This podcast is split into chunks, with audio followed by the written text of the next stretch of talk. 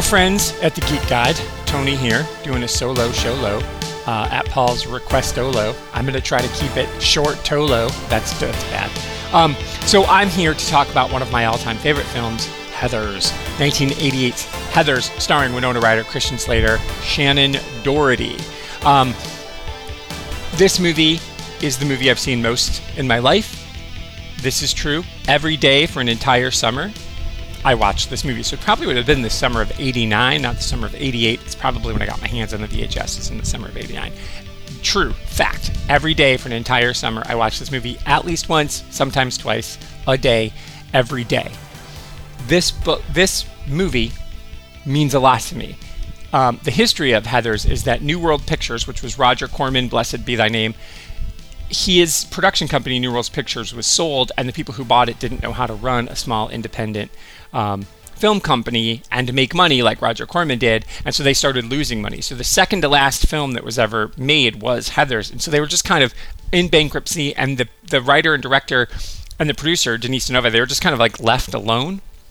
So this script, Heathers, couldn't get made anywhere. Like people kept saying, "Oh my God, absolutely love that script. There's a 0% chance we're going to make that. Oh my God, that script is brilliant. That is bitingly funny. There's a 0% chance we're going to make it. Denise Di Novi saw it and believed in it. Uh, Michael Lehmann, who went on to write Batman Returns and, of course, Hudson Hawk, more importantly, um, wrote this, and he had a whole dream. Like in his mind, Stanley Kubrick was going to direct it, and there was a different ending. Which I've read the full script, which you should read the full script if you if you ever want to, uh, you know, watch Heathers re- seeing his original vision. It's a lot longer. It's, it's even more um, brutal, I guess we'd say, than than what it turned out to be. So this is a star maker for Christian Slater and for Winona Ryder. Shannen Doherty was already sort of a name at that point in time, but she's third billing in here. Kim Walker tragically uh, died. Uh, one of the other uh, actors in this tragically went on to to take his own life. Um, uh, Patrick Labero, I'm sure I'm saying his last name, who plays Ram, who plays one of the worst characters in the entire movie. He actually is like the exact opposite of Ram in real life, and he's gone on to do some fun things and, and, and do a lot of TV work and other movies. So he's it's funny that he plays the worst of the worst of them, and he turns out to be one of the nicest guys. But Christian Slater shows up and does his Jack Nicholson routine, which is also kind of how he talks. But the whole movie, he's channeling Jack Nicholson.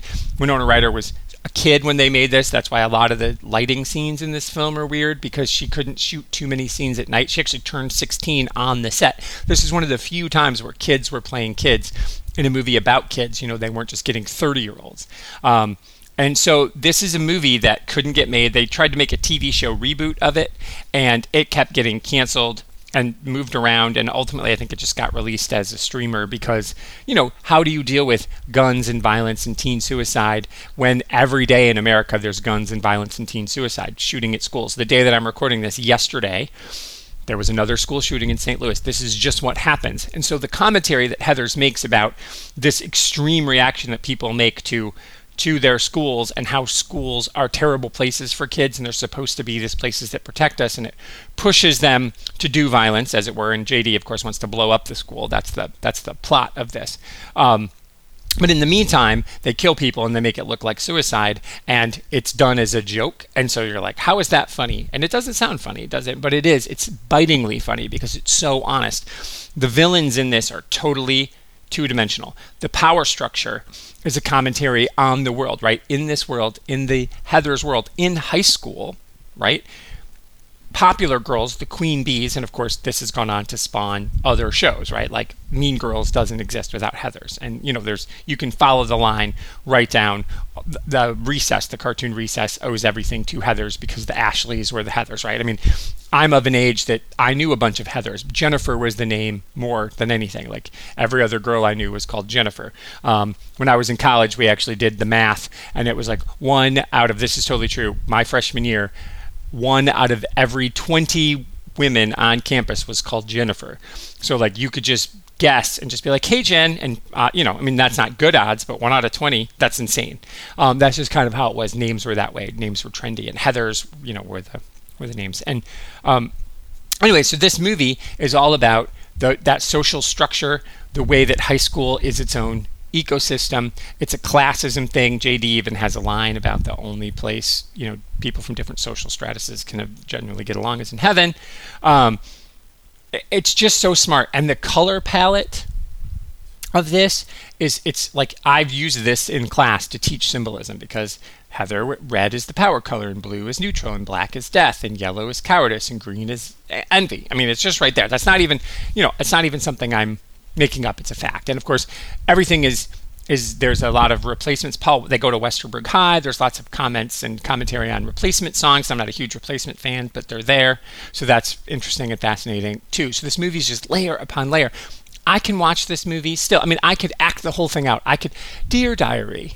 Heather says she teaches people real life. She says, if you want to fuck to, with the eagles, you have to learn to fly. I said, you teach people how to spread your wings and fly? She said, yes. I said, you're beautiful. That's how the movie starts after Que Sera Sera is playing while they're playing croquet, and it's amazing. And that's, I could just do that because I can do that. I can quote this movie. I love this movie but I still watch it all the time. It's still like kind of comfort food for me in a really weird, twisted way. I know, a uh, movie about teen suicide and um, uh, revenge and horrible things happening in high schools is comfort food, but there's something about the honesty of Heather's.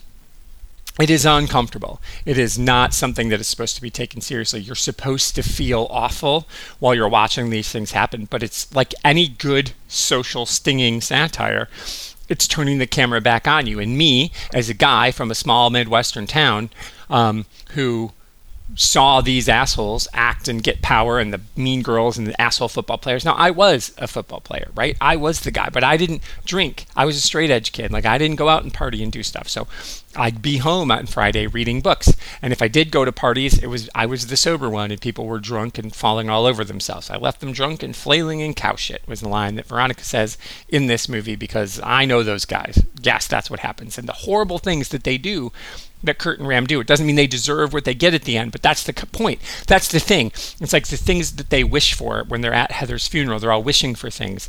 And it's like because people are small and people are awful, and even when there is tragedy, and Heather is a bitch. She was a mega bitch, is the line that's in there. She still deserves to you know have some respect paid to her. She was in fact murdered even though you know they play it off like she's killed herself. So this movie forces us to, to face ourselves and it's still relevant. It's still absolutely relevant. And so there was a spin-off um, off-broadway musical version of this that um, didn't do very well in America, but actually got picked up on the West. Now, I love the soundtrack. I've actually not watched. I saw like a janky version of it on YouTube, but now it's on um, the Roku channel in America. I don't know if you guys get Roku channel across the world, but the Roku channel is streaming Heather's, but Heather's the musical is on there as well. So I'm looking forward to watching that. I haven't watched it yet. That is coming soon, but I think you should check it out. The soundtrack is actually pretty amazing, and the fact that this is a story that just continues to live on, and I think live on stage is a way they can get away with it because that's always where boundaries are pushed live on stage right? It's it's a different audience. It doesn't feel like you're streaming it free to the masses which is why this movie was problematic when it came out. People were like holy shit you can't just have people get this movie. You know i don't know that it ever plays on like tnt or basic cable. It's one of those things you had to go get. But the tv show was supposed to be on tv and you know like i said it just didn't it didn't make it didn't take off for all the reasons because again something terrible is always happening. But the concept behind Heather's is relevant and it does continue on right there's a reason that there's there's there's always going to be stories about queen bees and about terrible things that happen in high school because guess what everybody high school fucking sucked and the thing that I loved about this is if you think your best years were in high school, if you peaked in high school, that's not great for you. And Heather's comments on that, like this is what happens to you if you peak in high school. Now, here's the other side. JD and Veronica aren't the heroes, they're the villains. Martha Dunnstock is the hero of this piece, right? She perseveres and she gets bullied and she still tries to hurt herself. Um, which is tragic, right? And maybe Betty Finn is the is the real hero. Um, Renee Estevez, younger sister of Emilio and Charlie, Emilio Estevez and Charlie Sheen, she's in this as Betty Finn, and um, you know maybe it's her, maybe she's the hero. But like the side characters, Dennis and Peter like these are the ones where like what what's happening on the periphery and how are they surviving? And like who were you in high school? Which which version of these kids were you? Were you getting bullied? Were you the bully? Did you disappear? Were you getting stoned under the under the bleachers during the pep rally?